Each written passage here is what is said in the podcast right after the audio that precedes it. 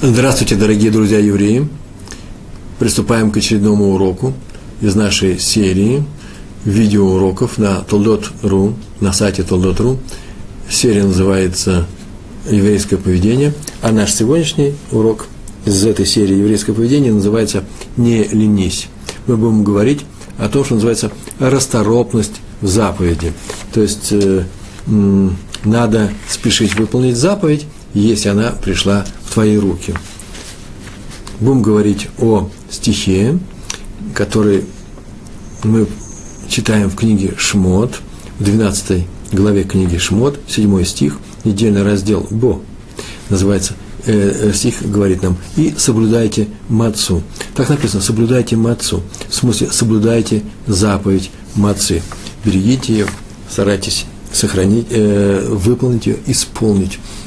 Это в том месте в нашей, нашей книге э, Торы, где сказано о том, э, что как делается маца, зачем она делается и прочее. Первый раз дается эта заповедь, и там приведены эти слова в седьмом стихе. Соблюдайте ее, старайтесь ее не упустить. Это написано в письменной Торе. Устная Тора, которая сопровождает письменную, э, являясь по статусу отнюдь не меньше письменной, э, говорит нам об этой заповеди во всех тонкостях – и устная Тора, так она называется сейчас, устная Тора, она давно записана, все положения ее записаны во всех видах. Э, один из видов устной Торы, который записан нашими мудрецами, очень давно, почти 2000 лет назад, называется Мидраш, Мидрашим, разных Мидрашей очень много. Один из этих Мидрашей называется Михильта. Михильта на э, книгу Шмот говорит, э, сообщает нам следующее. Сказал известный мудрец Раби Ишая, Ешая, э, он сказал следующую фразу. Здесь у нас написано «соблюдайте мацун». Так вот, не читай слово «маца», а читай слово «мецва». Пишутся они совершенно одинаковые на иврите. И э, здесь «мецва» – это заповедь. И здесь нам сообщается новое правило. Соблюдайте заповедь. То есть не делайте, как не делайте так, чтобы прокисла маца, так сказал Раби Ишая – так не дайте прокиснуть мецве. Прокиснуть это значит так и не быть исполненной. Она простояла, ждала тебя, ждала и не дождалась. Другими словами, если пришла к тебе заповедь, делай ее сразу. Это называется не будь ленивым, не ленись, исполнить ее сразу. В Таилим, это уже письменная Тора, книга Танаха, Таилим, это псалмы царя Давида, 119 119 э, глава самая большая из всех 150 глав, 119, так называемый кит, Куфьют, э, э, Куфьют Тет, 19, 126 стих, представляете, 126 стих в Таиле, там сказана совершенно удивительная фраза. Там написано так, время действовать для Всевышнего, время что-то делать для Всевышнего. Потому что это запятая, ну, это не запятая, написано, а интенционная запятая, они нарушили твою Тору. И этот стих можно трактовать совершенно разным образом, но устная Тора сообщает, дает нам несколько трактовок, и не надо ничего сочинять от себя. И как наши мудрецы передают нам, одна из трактовок такова, она и связана с нашей темой. Раби Авраам из Уланова об этом сказал таким, таким образом. Это был хасидский мудрец, хасидский праведник, следующую фразу сказал. Сказано, время действует для Всевышнего, они нарушили твою Тору. Если человек говорит, что есть еще время исполнить заповедь, не надо торопиться, у нас времени достаточно, тот уже нарушает твою заповедь. Так, говорит, так говорится Тагилем. Почему? Ибо возможность исполнения может исчезнуть, может и пропасть. И то нет никакого оправдания. Человек не может сказать, что э, я не виноват. Почему? Потому что заповедь была ему дана, и он сам по собственному желанию, по намеренно Э, ее упустил из своих рук. Другое дело, что если приходит какая-то заповедь, и мне не дают ее исполнить, это замечание в скобках, таким образом, я не виновен в ее неисполнении, но если такой причины у меня не было, а потом она возникла, э, в этом виноват я сам, не дай Бог. История, которая рассказывается про раби Якутели э, Иуду Альберштама, его еще назвали Адмор из Клойзенбурга. Клойзенбург – это город в Европе, но все происходит здесь, так и называют, называли этого величайшего из хасидских праведников и мудрецов, Рава Альберштама, Адмор, Адмор – хасидский руководитель из Клойзенбурга. Про него рассказывает такую историю. Он вообще-то наш современник и жил совсем недавно здесь в Израиле рассказывается о том, что он дорожил временем, необычайно дорожил временем, и этим и отличался от многих других э, людей э, своей эпохи. То есть он всегда выполнял любую заповедь, которая приходила к нему, в первую секунду появления этой заповеди. Он всегда торопился э, в, э, ее исполнить. Еще сам по себе он человек был необычайно талантливый, э, гениально талантливый, написал очень много книг, вел большую работу и преподавал в своей шиве, вел преподавание и даже, даже по телефону, э, написал много книг, и э, к нему обращаются с вопросами, это был один из посек называется, человек, которому, раввин крупный, к которому обращаются с вопросами по Аллахе, по еврейскому закону, и он давал э, э, ответы. Причем часто задавали те вопросы, которые никто еще до него не решал, и поэтому называется посек, человек, который принимает решение Э, принимает, берет на себя решение Торы. Э, он отличался необычайной трудоспособностью. Мало того, что он всегда все делал вовремя, заранее готовился к тому, чтобы что-то выполнить. У него еще и рабочий день, я тебе расскажу, происходил очень интересно. У него был э, свой кабинет, в котором он сидел и работал. Как он работал? Он, э, с ним работали сразу 3-4, а иногда больше секретарей одновременно, людей, которые записывают тексты. Одному он диктовал, например, это я сейчас взял, переписал с книжки, э, здесь написано, чем занимается его секретарь. секретарь. Одному диктовал ответ на письмо по вопросу Аллахи, по вопросу, э, по вопросу закона. Он получал эти письма, э, так называемый респонс, это такое иностранное слово, которое почему-то принято в, вне иврита. Респонс – это значит решение ответ на вопрос, на запрос, который посылают к раввину, который после, который принимает э, решения важные э, и нужные для всего поколения, и которые обязательны для исполнения этого поколения и в следующих поколениях тоже. Так вот, к нему приходили э, письма со всего мира, запросы, может быть, в виде телеграмм, не знаю. Так или иначе, один секретарь всегда сидел, специально отвечал на вопросы, э, на эти вопросы по закону. Он диктовал ответ – на память приводя целые выдержки э, из книг, которые, которые нужно было, цитаты из которых нужно было снабдить этот ответ. Второй писал Хидуш. Хидуш – это новость, новость из недельного раздела Торы, который читался в этот раз, на этот раз.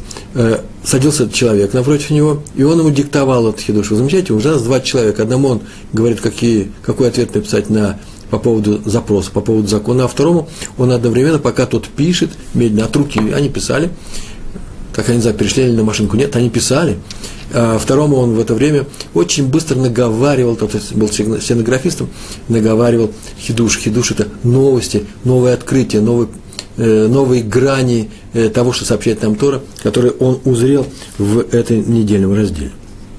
Третьим он диктовал просто слово за слово э, очередную главу своей новой книги, он книги писал. Четвертое время записывал на память тот урок, который он сейчас только давал в Ешиве.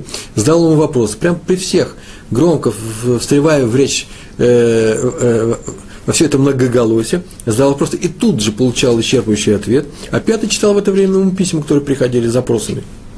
Шестой исправлял уже изданную книгу – делал э, исправления, и тоже задал вопросы. А сам Рав в это время разговаривал со всеми своими секретарями в очень быстром темпе и говорил по телефону. Ему еще и часто очень приходилось вести беседы по телефону. Это был или завхоз той ешивы, в которой он э, руководил, или же из, э, звонили какие-то поставленные люди, например, с правительства, или за границей.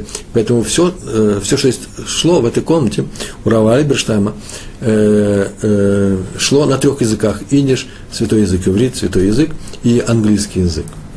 О нем говорили Альберштам, что один это был один из самых заслуженных, самых уважаемых районов своего времени, к которому обращались все, еще и в поисках трикейского судьи. Если какой-то спор был между людьми разных направлений, то обязательно обращались к нему. И всегда, всегда заранее люди принимали э, к исполнению то решение, которое он вынес на основании их запроса, их спора. И когда ему сказали, что так вообще не положено делать, он сказал, что это зрезут для мецва. Называется, я стараюсь все выполнить моментально. И если можно это сделать одновременно, а у меня есть такие способности, талант такой есть, то почему мне это сделать не одновременно? И ему сказали, что, может быть, от этого страдает качество работы. Он сказал, я об этом думал, и я как-то однажды в молодости все делал порознь, и получилось намного хуже. Так сказал он и продолжал всю жизнь до глубокой старости именно так работать. Вот это вот зарезут ли мецва, это называется поспешность выполнения любого дела, которое он мог сделать, э, они, конечно, удивительны. И поэтому я привел э, так, такой длинный эпизод из этого совершенно необычайного, э, необычного человека, необычайного человека, который так поступал. Э, он был э, гениален э, по-своему, и в то же время, надо вам сказать, это важное замечание, что если мы захотим делать сразу несколько дел одновременно, а получится так, что у нас какое-то дело будет делаться плохо, то лучше так не делать. Так нужно поступать именно тому, кто способен такие вещи. Э, многие люди, наоборот, они любят э, системность делаем сначала одно дело, потом второе, потом третье. Больше того, здесь еще можно опереться на такое правило Тора, очень интересное, что когда человек занимается выполнением какой-то заповеди, то остальные заповеди, которые приходят в это же время к нему, он от них свободен. То есть это закон непростой. Сейчас я сказал, что если человек занят мецвой заповедью, то он свободен от мецвы заповеди другой. Э, здесь очень много тонкостей. Э, есть приоритеты в заповедях не только по времени, но еще и по важности этих заповедей. Но так или иначе есть такое правило. И поэтому лучше бы, конечно, некоторая системность, но если человек может сделать так, что он успеет и эту заповедь стопроцентно выполнить ее, и эту стопроцентно выполнить, то почему же нужно их откладывать? Надо поступать, конечно, как Раф э, Иуда, э, Икутаэль Иуда Альберштам. Если это возможно, конечно. А теперь история о том, что про раби, э, про раби Файнштейна. Вот я сейчас сказал о том, что нужно стараться выполнить заповедь. Для чего? Для того, чтобы не, не, не потерять время, которое нам отведено с неба на ее выполнение. Всевышний хотел бы, чтобы мы исполняли эти заповеди, и дает каждую заповедь нам вовремя. Многие заповеди вообще изложены по времени, например, утренняя молитва читается с такого-то времени, начинается раньше читать бесполезно, она не зачтется и до такого-то времени, и не надо оттягивать это до в последний момент. Так или иначе, время – это то, в чем мы исполняем заповеди. Всевышний хочет, чтобы мы к своему времени подходили очень экономно, требовательно, и чтобы мы э, не э, уважительно к нему относились и не распыляли свое время, не тратили его зря. И за это он награждает тем нас, что он нам дает все вовремя, а э, иногда и экономит там время. Например, интересная история – история. Это не история, это целый способ жизни. Раби Муше Файнштейн. Сейчас я об этом расскажу. Это я читал в книгах об этом величайшем, одном из самых великих мудрецов XX э, века литовский Рав, который в свое время перед войной уехал в Америку и был руководителем всего поколения. Был тоже третейским судьем, был Посек один. Посек это принимал решения важные для всего еврейского народа, и был третейским судьей. И сейчас его решения при, э, э, признаны актуальнейшими э, для исполнения. Однажды ученики заметили, которые сидели с ним в одном зале, в Ешиве, Кололь, Ешива, где учат Тору, и он сидел у стены с, э, у полок с книгами, что каждый раз, когда Раби э, Файнштейн хочет э, взять какую-то книгу, он ее просто берет, достает, открывает, и на этой же странице читает тот текст, который ему нужно. Если подходят к нему ученики, с каким-то вопросом подходят два ученика или один, и какой-то вопрос задает, и говорят, вот где мне это посмотреть, он просит принести, пожалуйста, такую книгу. В это время он чем-то сам занимается, к нему приносят книгу, он берет эту книгу, открывает, и сразу показывает пальцем, э, где в этом месте нужно читать. Представляете, большая книга, и перед тобой открывает, а он, еще она не открыта, а он уже показывает пальцем, где нужно читать, и сразу читает это место. Он даже не ищет глазами. Кое-какие ученики заметили эту особенность и начали за ним пристально смотреть, задаясь таким вопросом. Это наш Раф Файнштейн, он что, все книги наизусть помнит? Это не самое сложное искусство, кстати, между говоря, но тоже интересно. Все старые книги помнит наизусть. В каком виде, в каком месте страницы находится тот или другой э, отрывок, который тебе требуется. Это я видел даже в среди своих соседей, в том районе, в котором я живу, Рамат Шломо, я подходил в нашей синагоге в Бет Мидраш, в доме учения, подхожу с каким-то вопросом, когда перевожу, например, Гемару, и спрашиваю, где можно об этом почитать. Человек мне моментально называет страницу, лист и страницу Гемары, потом говорит, и у такого-то человека в такой-то книге, посмотри, что на такой-то странице, еще добавляет, значит, повыше справа – написано все это. Там несколько колонок есть, так вот правая колонка. То есть есть еще такая вещь, как фотографическая память. Люди вокруг меня – это люди с феноменальнейшей памятью. Наизусть помнят целые тексты, не только Талмуда, а много текстов. Поэтому был такой интересный вопрос. Все ли помнит Раби Файнштейн? Ему разные книги подсовывали, он всегда открывал и показывал это место моментально. Или же, может быть, это ему с неба такое счастье дало, а именно, чтобы великий праведник не тратил времени на поиски этой страницы, сразу же все открывалось в нужном месте. Но трудно было спросить, невозможно, такой вопрос никогда не задают, и кто вам помогает. Рэб Эйнштейн очень бы удивился, если, спроси, если бы его спросили, вам помогает с неба или вы все знаете наизусть. И так этот вопрос оставался нерешенным. И однажды тот человек, который вспоминает об этом в книге для, в принципе, для детей, для юношества, это была книга написана, и еще в нескольких местах я встречал то же самое, а потом я даже спросил одного ученика Раби Файнштейна, и так, так оно и такое произошло, как я сейчас расскажу. Однажды был съезд в одном из городов, не в Нью-Йорке, э, где-то ну, на э, восточном побережье, Равинский съезд. И съехались туда, и Раби Файнштейн, он уже был, Раби Мойше Файнштейн был уже не в принципе, не молодой человек, и приехали и заседали, какие-то решали вопросы. И его ученик, который сам стал главным раввином какого-то американского города, общины какого-то американского города, э, пригласил его к себе, чтобы он остановился у него на эти несколько дней. Так оно и было. Он приехал, остановился у него, и вечером научился, ему дали комнату. Это американские особняки, э, не самые богатые, э, раввины могут себе позволить такое счастье, и поэтому он у него остановился. И однажды э, Раби Файнштейн вошел в комнату, в которой все это и происходило, где они учились вечером, и посмотрел на столе, э, новая книжка. Вот, вот интересно, он взял ее в руки и говорит, ой, это же книга э, такого-то, такого-то, тоже мой ученик, он с тобой вместе учился. Ты давно ее получил, я слышал, что он работает на, этот раввин работает над этой темой. Сказал, да, сегодня утром мне принесли бандероль с этой книгой, э, в, э, я открыл это вот моего друга, ближайшего друга, подарочная э, подарочная книга. Наверное, он и вам прислал в ваш город то же самое, не всякого сомнения. И Раф Фанштейн говорит такую фразу, послушайте, говорит, о, интересно, судя по теме этой книги, а как же он осветил ту тему, которой мы занимались с ним в Ешиве в свое время, год четыре назад. Очень интересно, какие он принес, э, э, э, привел аргументы. Он взял эту книгу, достал ее из бандероли, взял ее в руки, открыл и начал читать. То есть все увидали по этому, по этому примеру, как он сказал, я свидетельствую, я сам видел это, что ему помогают с неба. Если ты очень разумно и очень э, экономно подходишь к своему времени, не тратя его попусту, а занимаясь только делом, то, вне всякого сомнения, Всевышний э, с неба, небеса помогут тебе тоже не тратить свое время. Не тратить время – это очень непростая вещь. Это, может быть, не совсем тема нашего урока сегодня «Не ленись». Но это очень важная вещь. Однажды, я помню, приехал, э, я приехал в Израиль более 20 лет, и однажды я туда приехал также по своим, по своим делам э, э, очередной президент Америки. Я помню, как все было перекрыто, и я ехал на урок в Нетанию, и было трудно, Нетания – это город на побережье, я ехал из Иерусалима, и трудно было туда добраться, что все security, как называется, государственная израильская безопасность перекрыла дороги и так далее. И мы сидели и ждали, взяли книжки, учились, полчаса мы потеряли где-то на дороге, если не больше. Урок все равно состоялся. Но потом, как кто-то сообщил, я даже не знаю, а, где это было, новостей я не очень много слушал и слушаю дальше, а телевизора не было, сообщили, что вот этот президент на следующий день, э, президент э, Америки, уж не знаю, Рейган, Буш, я не знаю, не разбираюсь у них, э, знаю только, что, скорее всего, это был евроамериканец, то они пошли на, смотреть баскетбольный матч.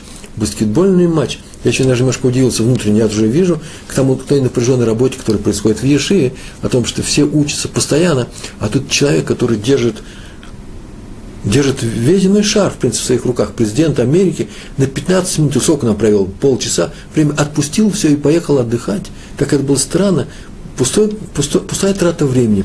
Я не хочу сказать, что нельзя нам отдыхать. Я не хочу сказать, что мы должны все время учиться. Я не хочу сказать, что каждый из нас, из соблюдающих евреев, должен думать только о соблюдении Торы. В принципе, я хотел бы это сказать, но не всегда это, можно сказать, для начинающих. Э, вещь такая непростая. Надо уметь и отдыхать для того, чтобы что? Чтобы учиться. Надо уметь и развлекаться, нужно на самом деле уметь пользоваться э, всеми удовольствиями жизни, может быть, многими удовольствиями, для того, чтобы что? Чтобы укрепить свои силы, для того, чтобы соблюдать заповедь, заповеди. Заповеди – это не одно из мероприятий, которые осуществляет человек в своей жизни, а отдых – это другое мероприятие. Нет. Выполнение заповедей – мы говорим с вами о иудаизме, поэтому и включили эту передачу, да, поэтому пришли на этот урок. Так вот, иудаизм говорит, что выполнение заповедей – это главная э, обязанность человека, а все остальное э, служит именно для этого. Отдыхаешь для того, чтобы учиться. Так же, как мы дышим, чтобы жить. Мы отдыхаем, чтобы учиться. Самое главное для нас учеба. А поэтому нельзя тратить время на пустые разговоры, на пустые дела, на ненужные забавы, на то, что вообще-то, в принципе, мешает. Вы обратите внимание, что нехороший отдых нехороший отдых. Чем нехороший отдых? Тем, что когда ты больше отдыхаешь, чем нужно, ты устаешь еще больше, э, чем нужно. Отдых должен быть необычайно плодотворным. Для чего? Для выполнения заповеди. Так вот, Авраам спешил всегда исполнять заповеди. Об этом мы э, находим это мы учим в том отрывке, который мы нещадно эксплуатируем, на всех уроках, о том, как он принимал трех ангелов, трех путников, которые проходили мимо его шатра, и он побежал к ним навстречу. И не написано, что он пошел к ним навстречу. И не написано, что он им крикнул, ой, господа, э, заверните ко мне, идите сюда. Он побежал к ним, он торопился к трем ангелам, а потом привел их домой и побежал в стадо, там так написано, побежал для того, чтобы принести э, мясо телят э, к столу э, гостям. Вот эта вот поспешность, она очень важна, поспешность выполнения заповедей. Есть особая поспешность, это называется расторопность. Именно я настаиваю на расторопность. Отсутствие лени в исполнении заповедей. Заповеди не ленись. Есть особая заповедь молиться рано утром – а именно с рассветом. То есть, когда начинается заповедь, время исполнения заповеди, утренней молитвы шахрит, тогда это самая лучшая молитва, тогда она и будет приниматься на, э, на небе. Твоя молитва, это же просьба за весь еврейский народ, а поэтому мы не просто хотим, э, ну, надо быть, оброк, да, как называется, свою работу э, отработать, мы хотим, чтобы это было с максимальной пользой. Я прошу за весь еврейский народ, и принимайте эту молитву как можно раньше, но никак не ближе к, э, к полудню. И такая молитва, в таком миньяне, в группе евреев, которые молятся, называется Васиким или Ватиким. Это те люди, которые спешат с исполнением заповеди. А в Талмуде говорится тоже интересная фраза в трактате, в Вавилонского Талмуда, в трактате, в трактате Брахот о том, что время вечерней молитвы, это про устная Тора, э, закон – который Талмуд комментирует. Время вечерней молитвы не установлено, на нее нет конкретной вещи, так называется локева, не установлено. И сам же Талмуд спрашивает, а почему не сказано до утра? Почему в Мишне не сказано время вечерней молитвы до утра? И ответ, чтобы поторопить людей, не оттягивать выполнение этой заповеди вечерней молитвы до утра, чтобы они пораньше, как только выпадают на небе звезды, вечером они молились. То же самое сказано в другом эпизоде – сидели мудрецы в браке, об этом мы говорим в пасхальной Агаде, и выполняли величайшую, красивую очень заповедь, раска, рассказывать друг другу о исходе из, из Мисраем, о исходе из Египта наших працев под руководством Муше Рабена, нашего учителя Муше. Они сидели в браке, и, наверное, они сидели в каком-то темном помещении, может, даже в катакомбах, потому что римляне тогда запрещали исполнение э, нам заповедей и убивали сидели величайшие мудрецы, Рабякива один из них, и все они погибли потом от рук э, римских палачей, которые были отнюдь не лучше э, немецких или украинских палачей во времена Хмельницкого. И они разговаривали о Песахе, и пришли к нему ученики и сказали, поторопитесь, пришло время читать Криат Шма. Криат Шма – это Шма Исраэль, молитва, которая читается в совершенно установленное время, чуть раньше, чем э, заканчивается выполнение этой, исполнение этой молитвы, э, этой, этой это благословение чуть раньше, чем э, время произнесения Шмона Исре, 18 брахот, э, молитву, которую мы читаем историю. Молитву Шма Исре можно читать все ибо они знали, что мудрецы исполняют заповедь сразу же, поэтому они пришли и сказали, время пришло, и мудрецы, мудрецы тут же исполнили заповедь Шма Исраиль. А теперь история. Раф из Поневежа, Араби, Йосеф Шломо, э, Каниман. Каниман, он был учеником Хофицхайма. Э, он оставил много свидетельств о Хофицхайме, еще когда Хофицхайм э, жил и умер в Литве, он не приехал сюда, а э, Рабесов Шлома Кайнман, он приехал сюда и написал книги, много книг написал, в частности о Хофицхайме. И он написал, что э, Хофицхайм получил 90, более 90 лет, 90 лет своей жизни, такой продолжительный срок, не только потому, это прям текст, так написано в книге, не только потому, что так было записано в книге жизни на небесах, а именно потому, что он дорожил каждой секундой жизни. Вот именно из-за того, что он дорожил каждой секундой жизни, ему и продлили его жизнь. Однажды, так вспоминает э, поневежский Раф, э, Раф э, э, Канеман, он вместе с Равом Эль Хананом Вассерманом, величайший раввин тоже Литвы, который погиб от, э, от руки немцев в, в девятом форте.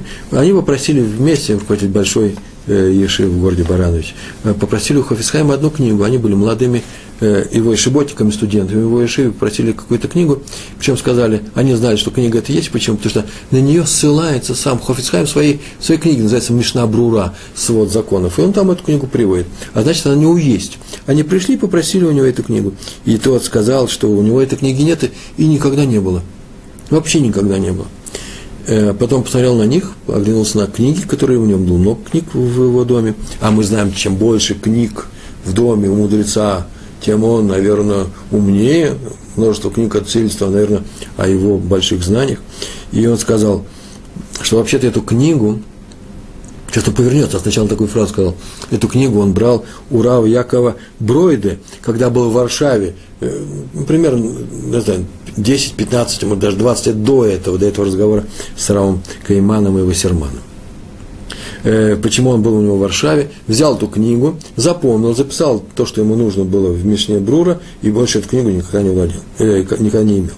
Вообще он даже ее не покупал.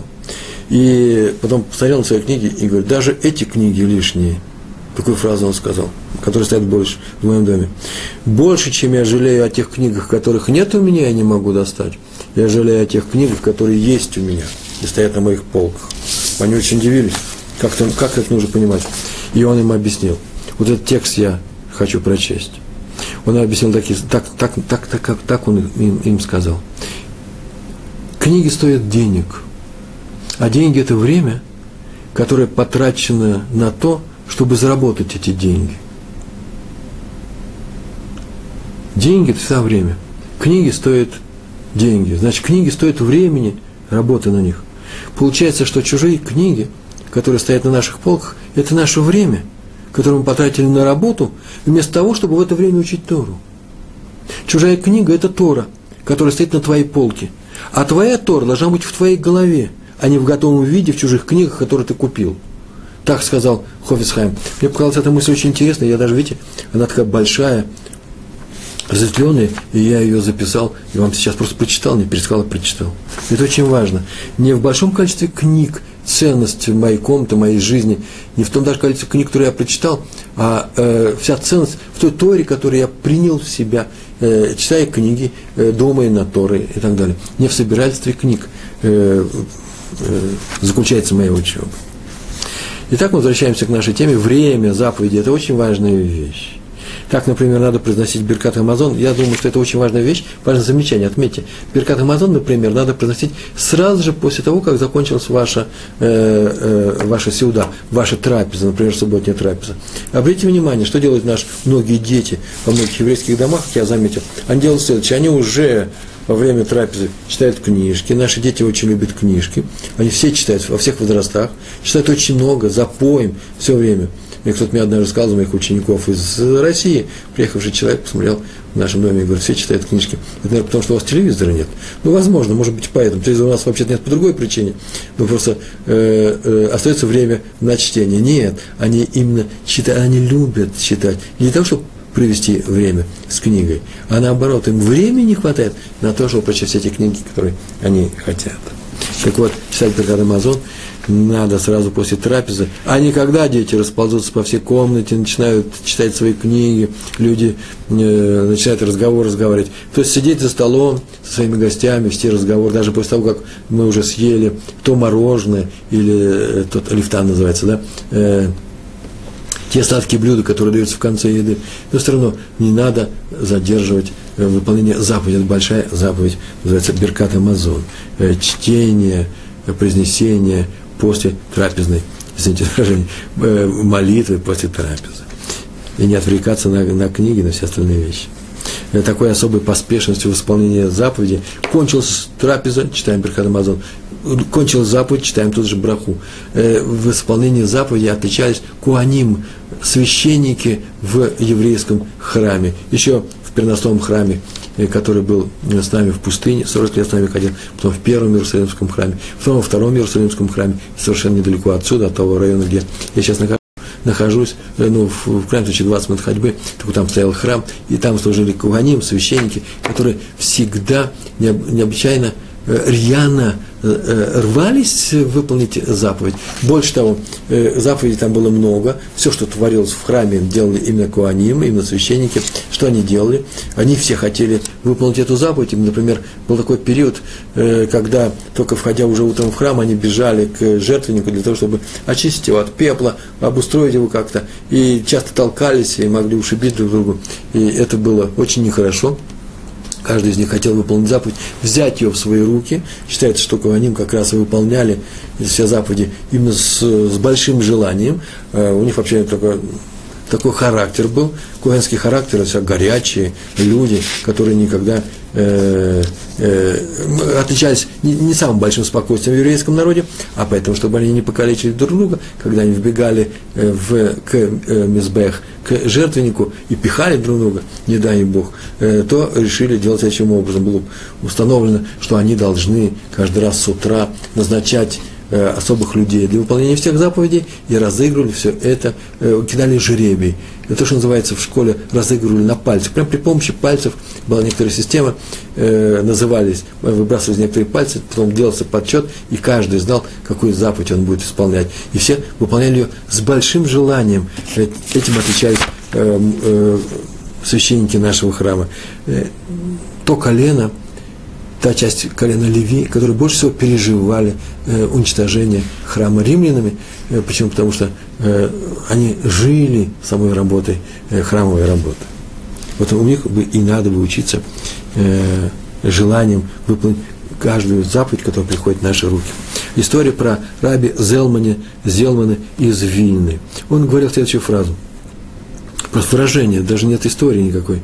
Если человек, так он говорил, лежит под теплым одеялом – и не спешит встать для того, чтобы пойти помолиться вовремя. Ну, он просто знает, что там еще будет меня, еще будет э, группа евреев, которая будет э, э, молиться, и я вся могу успеть, то, то нет больше нарушений, чем это. Так он сказал. Раби Зелмана из Вильны, еще во времена предшествующие появлению Веленского Гаона, Раби, Раби Лягу Хасид. Нет большего большего нарушения, чем задержать э, выполнение заповеди утреннего, э, утренней молитвы. Между прочим, я сейчас сказал, э, куда спешить, когда там есть несколько миньянов, есть несколько молитв. Это не всегда так делается. Обычно в доме, э, в молельном доме, да, в синагоге устанавливаются люди, работающие, устанавливаются в определенное время, э, э, время для исполнения утренней молитвы шахры, ведь э, дневной молитвы э, Минхе и вечерний Мариф или Аравит, э, и люди приходят и молятся. И если ты опоздал, то в другом дня не будет. Но у нас, в нашем районе, это штиблах называется, от слова штибл, да, идишское слово, от немецкого слова штаб – центр всего, центральная синагога, куда все приходят все время, и там всегда есть миньян. И в какое время ты не придешь, всегда есть такая группа молящихся в какой-то отдельной комнате или где-то на проходе, может быть, к которым можно присоединиться и выполнить эту заповедь. Так вот, не оттягивай все до последнего миньяна.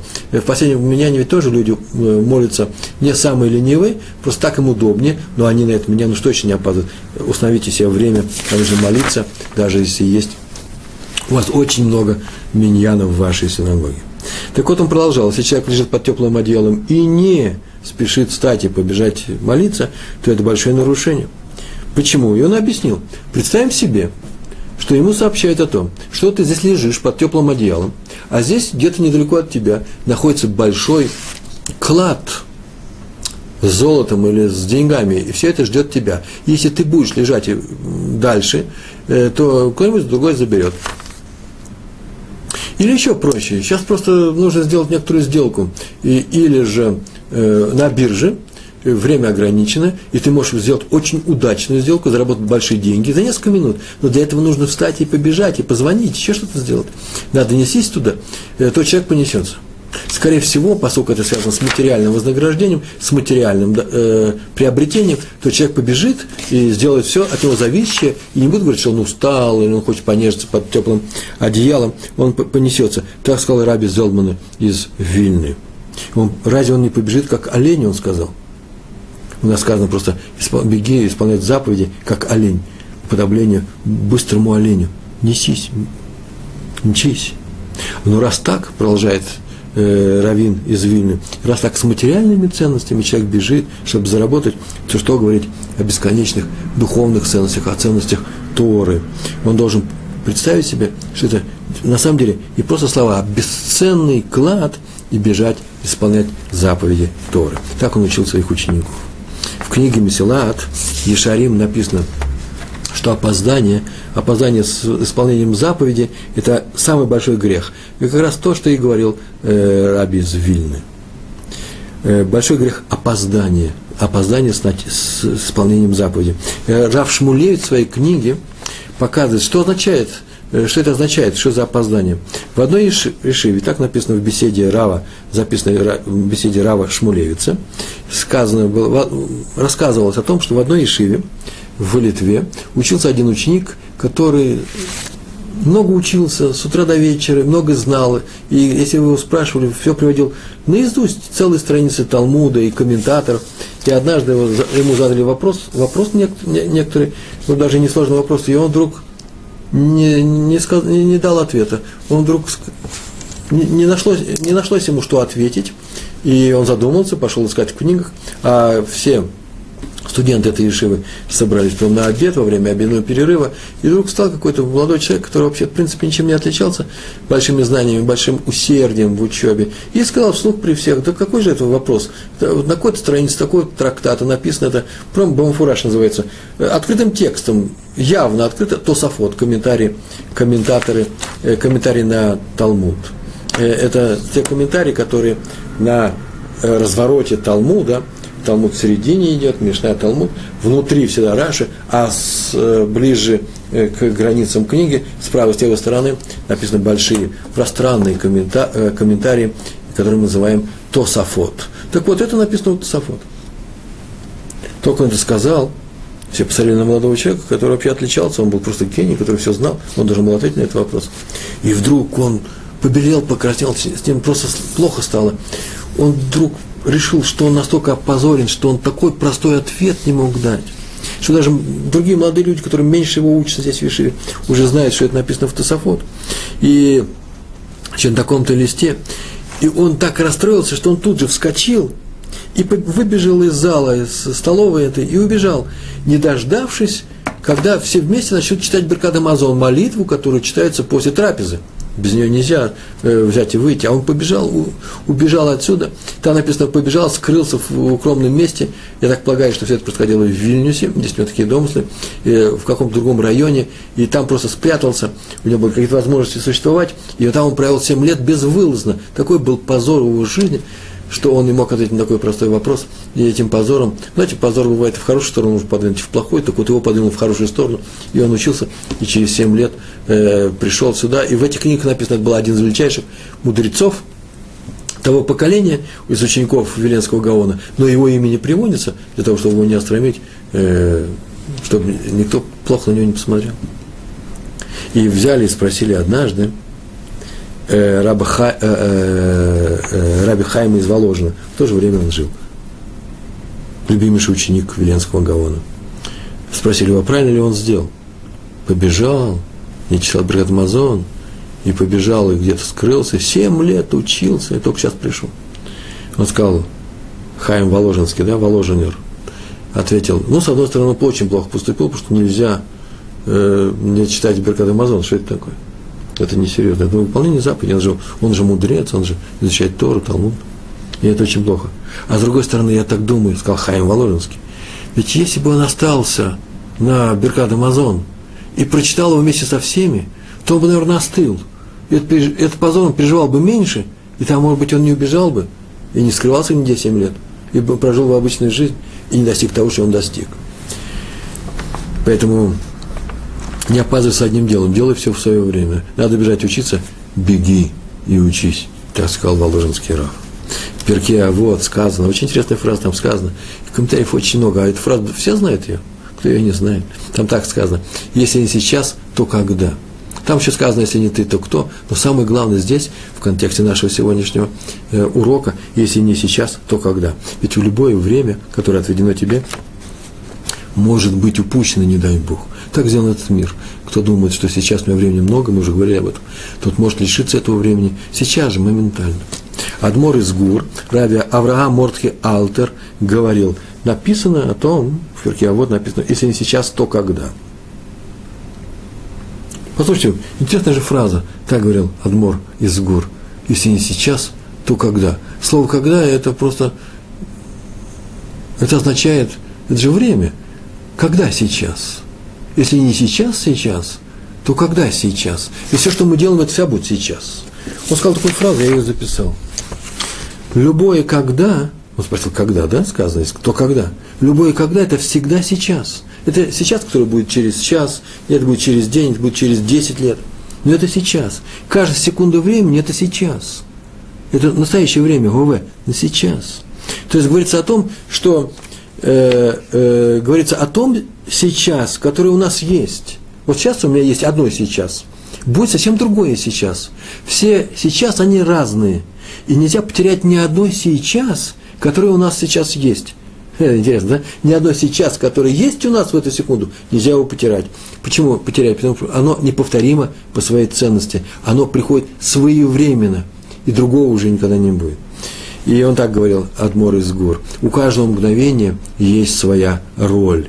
И то, что можно сделать в это мгновение, очень часто, очень часто, не всегда, но очень часто нельзя сделать в другое. Есть вещи, которые можно сделать только в это мгновение, а в другое время уже ты не сделаешь. Ты будешь уже не тем, э, задача будет не та, заповедь будет не та, и, следовательно, и награда, а, следовательно, вся жизнь твоя уже будет совсем другая. Его спросил ученик, какую книгу постоянно читать нужно для мусара? Мусар – это то, чем мы сейчас с вами занимаемся. Еврейское поведение, еврейская этика. Какую книгу э, ему бы Раф из э, Гурский, да, Раф, э, Раби из Гур посоветовал бы. И он посмотрел на него, показал на часы и такую фразу сказал. Вот, так он сказал, вот эта книга, которая всегда с нами, не теряй из этой книги ни одной секунды. Это книга, которая всегда вместе с нами. Но какой отсюда можно было бы сделать вывод, очень простой, что надо установить себе четкое время, четкое расписание э, э, для занятий, для уроков. Сколько, столько-то часов днем учиться, столько-то э, вечером. Именно эта четкость в исполнении заповеди учебы и преподавания помогает выучить очень много. Мало кто может организовать свою жизнь таким образом, чтобы учиться спонтанно. Когда захотел, тот учится. Не, надо определить себе время. Так написано в нашей Торе сделать ее посто... урок свой постоянный, или в группе, в которой мы ходим, или со э, своим соседом. Я просто знаю здесь, и это будет выполнение заповеди изучения Торы. Я знаю здесь людей, которые, в принципе, работают, вечером они приходят, садятся со своим соседом каждый вечер в одно и то же время, многие годы своей жизни и учатся. И эта постоянная учеба делает делает их э, знающими людьми, э, их, их знания увеличиваются, их учеба продвигается вперед. Сам я вечером хожу на уроки, которые начинаются ровно 10 часов вечера до 11 в нашем районе, в нашей синагоге, э, каждый вечер, когда я нахожусь здесь, в Израиле, или когда я не даю урока, когда я даю урок в другом городе, то я прихожу, это называется урок Дав Юми, и туда приходит много народу, э, меньше 20 человек я не видал никогда, и есть человек, который ведет этот урок, мы читаем Гемару, Дав Юми, это называется ежедневный лист Талмуда. И за семь с половиной лет мы так проходим весь Талмуд. Если я не пошел на этот урок, то, конечно, на мне теперь обязанность этот урок восполнить. Я утром найду время, и тот урок, который я вчера не прослушал, э, я его прочитаю, э, тот лист Талмуда, с комментариями если я могу читать. Как правило, это я могу сделать. В Москве это сложнее, когда я уезжаю за границу. Но и там я нахожу такой, я стараюсь найти такой урок Даф Юми. Почему? Потому что во всем мире группы, которые учат Даф Юми, проходят один и тот же лист по всему миру. Так было у меня в Одессе, э, когда я преподавал в Одессе, я приходил к Раву Бакшту, и вечером мы проходили целая группа всех Исраилим э, в еврейской синагоге на углу Рашельевской и еврейской. Э, если вы зайдете, передайте привет от меня. Там и сейчас этот урок, наверное, продолжается. Мы изучали, продолжали учиться, независимо от того, где мы находимся, любой еврей мог учить Даф Юми. Главное – установить для себя постоянное время – о чем еще не говорили сегодня, а вот о чем. Нужно установить это время, и главное не опаздывать на эти уроки. Можно время-то установить, а на уроки опаздывать. Но вот вы знаете, в Израиле вообще все всюду опаздывают, больше, чем, конечно, в России. Э, в России, э, да и в Европе к этому относятся э, более, макпедим называется, более э, ревностно, а в Израиле опаздывают всегда, везде и всюду, но на уроке как раз нет. Когда я прихожу на Дафьюми, там же все сидят. Больше есть такое правило. Ведь если мы отвели час для занятия, значит час для занятия. Это как жертва, которую мы приносим в храме. А поэтому с первой минуты начинаем учиться, если тебе нужно какому человеку отойти в туалет, или, может быть, срочный звонок из дома, никто нас не отключает телефоны, телефоны, да, э, сотовые, то может это сделать. У нас э, все дисциплинированные люди. Если кому-то звонит телефон, мы ему доверяем, значит, это по делу, и никто не, не будет шикать, и никто не отключает, не дай бог, телефоны где-нибудь отключать. Потому что иногда, э, часто это бывает, взрослые люди, часто это бывает по делу, а не просто для того, чтобы убить время, или тем более убить время, которое отведено у нас для урока. Можно выйти в туалет – Пожалуйста. Но с первой минуты до последней минуты мы учимся. Я ни разу не помню, чтобы урок закончился за минуту или за полминуты до установленного срока. Все сидят и честно учатся, чтобы на этом месте начать э, завтра в подобающее время. Никто никуда не опаздывает. Между прочим, здесь возникает такой вопрос, что значит выйти или не выйти, а можно ли отдыхать тому, э, кто получает за стипендию? Пойти покурить, идут люди и курят. Ну, покурить нужно, потому что человеку тяжело учиться, если он курит, лучше бы, конечно, этого не делать, э, но если он привык к этому, то он и учиться будет плохо. Дать ему какой-то, это называется перекур, не обязательно курить, дать ему отдохнуть. Главное, чтобы он э, не было такого, что люди выходят, отдыхают и уходят, а он со всеми разговаривает. Там, он один постоянный э, э, член, э, клуб, который называется «Любители курилки». Курилка, в смысле, такое заведение, да, где стоят люди и курят. Никогда не курил, не хочу. Я вам советую очень не курить. Так или иначе, отдыхать можно, но не является ли это воровством, если ты получаешь за это время э, стипендию? Ответ. Это ровно в той, в той степени, в ровно в той мере воровство, настолько это отдых не для учебы, а для того, чтобы э, как раз э, отклониться от учебы.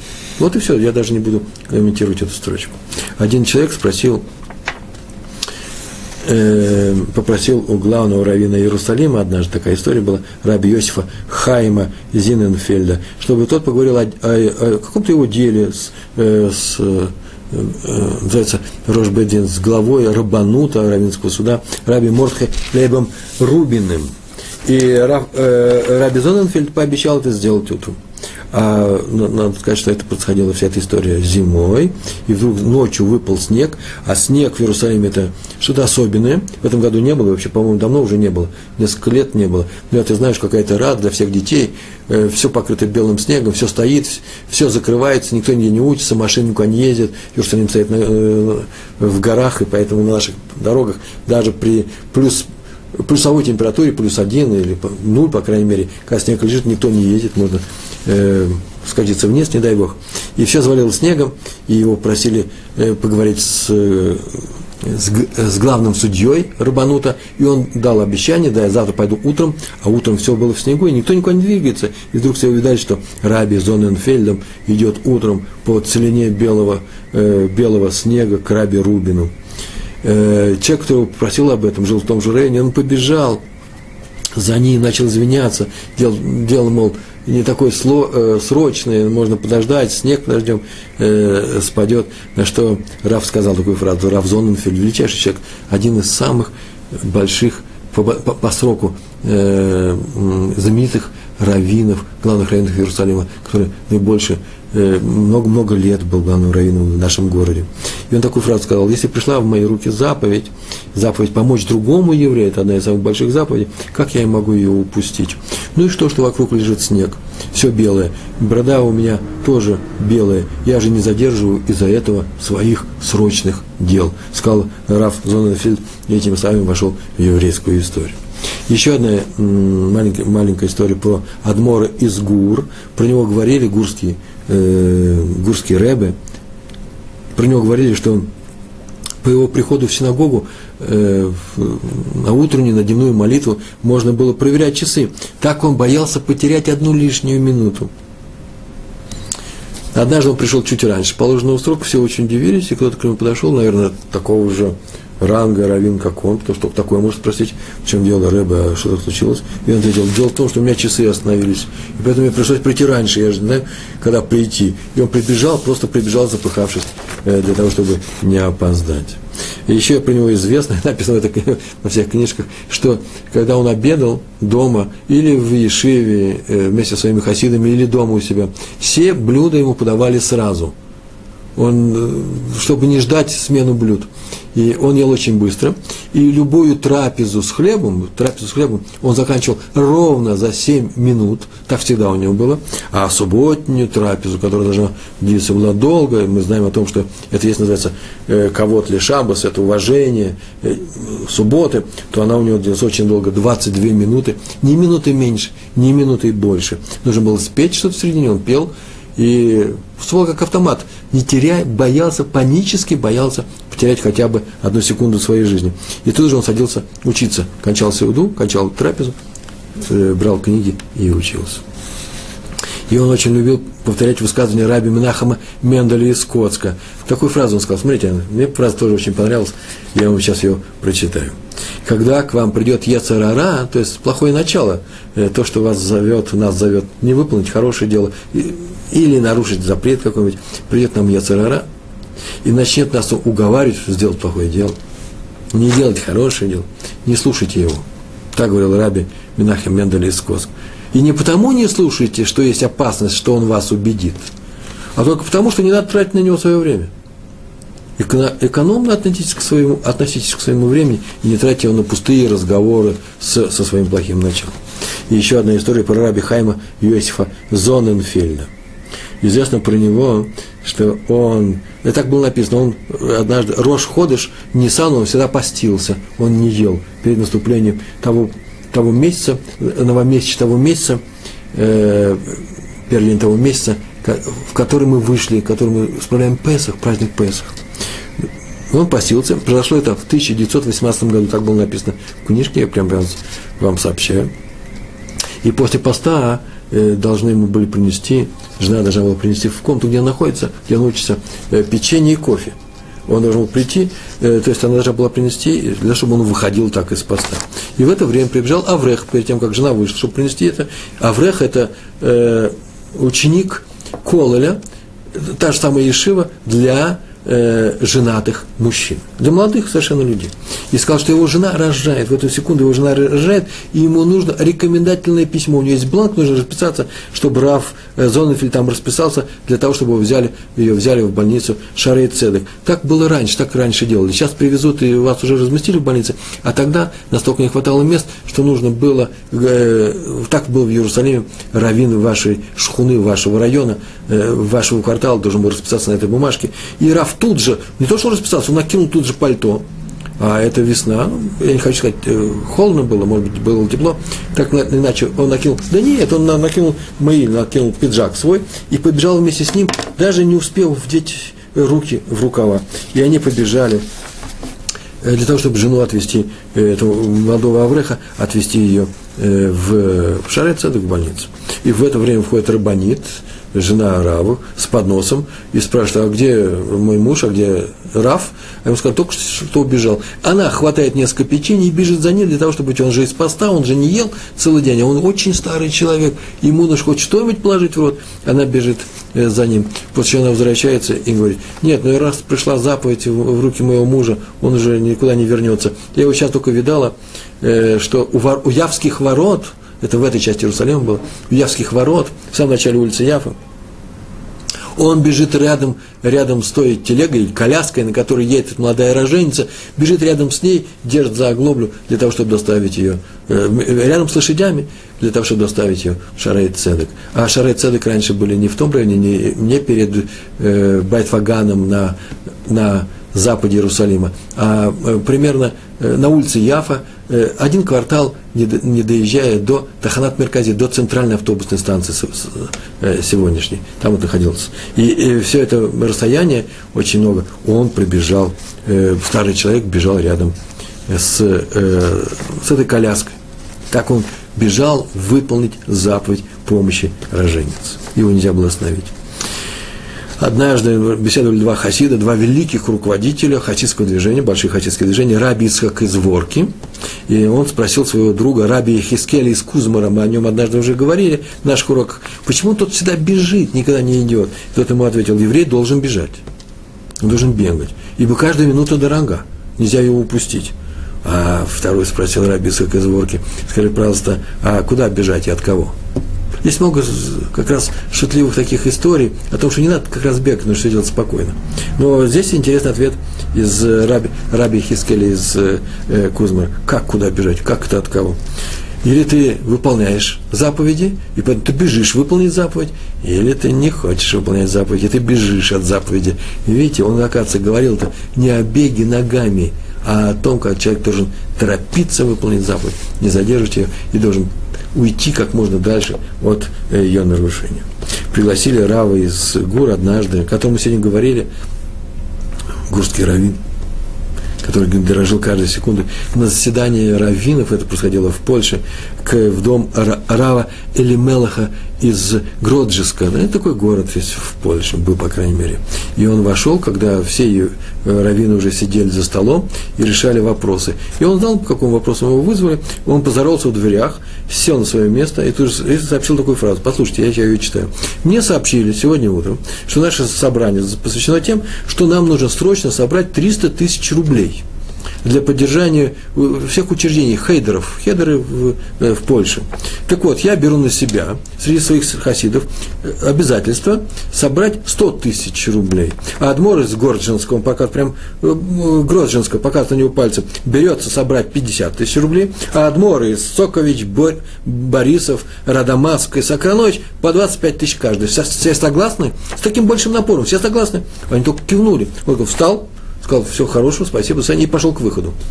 Заседание окончено. Нет времени. Ему сказали, а ужин в честь раввинов? У нас тут еще ужин. Он тут же вернулся. Очень хорошо. Сделал Неталат Юдаем, взял хлеб, сказал гамуцы. Гамуцы – такая специальная браха. Э, после чего э, доел, э, съел этот хлеб, э, выпил чуть-чуть, э, кому-то какое-то слово сказал, после чего тут же сделал май махарони, последняя, последняя вода, да, нужно вымыть руки, сказал Беркат Амазон и э, попрощался со всеми и ушел. Все сказали, отметили, все, кто там был, отметили.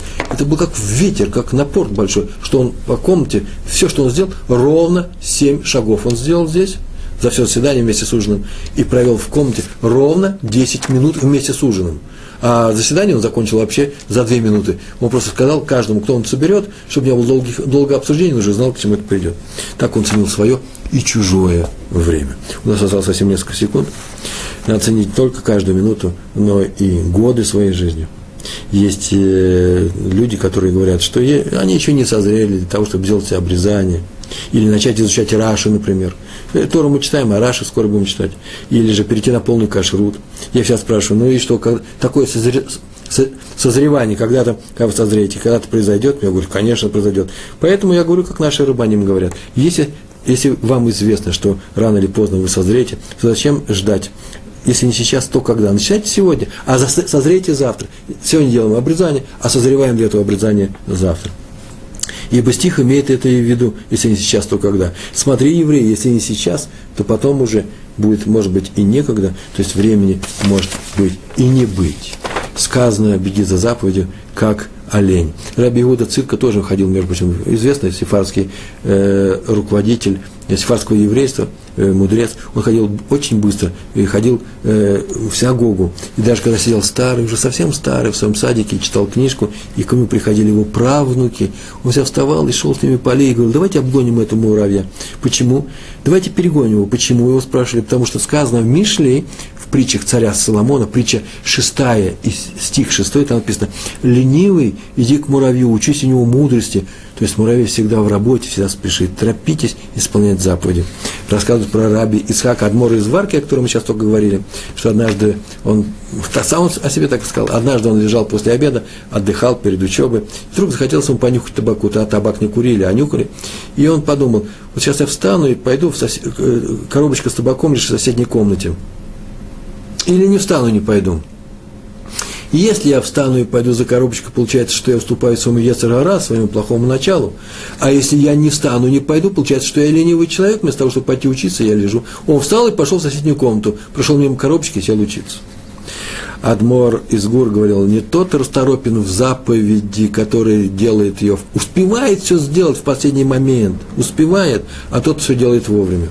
Надо быть такими же готовыми к исполнению заповеди, как те евреи, которые уходили из Египта. Им было сказано заранее, будьте готовы к выходу из Египта. Уже сидите готовыми к моменту исхода, должны сидеть были готовыми, припоясанные поясами, кушаками, и посохи были в их руках, посохи в руках в доме. Вы где-нибудь видели такое? Посох должен стать у выхода. Мы выходим, берем посох и идем, из Египта выходим. Нет, сидите дома уже с посохом в руках, так было сказано в нашей, э, э, в нашей Торе. В такой же поспешности мы делаем э, мацу, о которой было сказано, чтобы она не успела прокиснуть. От замеса до полной готовности не больше 18 минут. То же самое с помощью другим людям. Мы не ждем, когда к нам обратятся за помощью. Сами бежим, ищем такую возможность сделать. Если нас просят, тем более не задерживаем помощь. И на эту тему есть очень много заповедей в Торе. Например, не задерживай зарплату работнику. Спеши помочь упавшему ослу, например, с поклажей. Им нужно торопиться, зарезут называется, э, проявлять. Э, только тогда, когда мы будем относиться к любой заповеди, как к тому дару, который нам дан с неба, нашему народу, и который занимается Торой уже более трех тысяч лет, только тогда мы найдем свое место в рамках нашего народа. Мы будем учиться выполнять заповеди, мы будем не пропускать, мы не дадим скиснуть ни одной заповеди, мы будем их делать вовремя. И да, Всевышний пройдет наше время здесь на земле, если мы будем уважать свое время и чужое будем дорожить каждой секунды ради Торы. Большое вам спасибо, успехов вам на этом поприще. Всего хорошего. Шалом, шалом.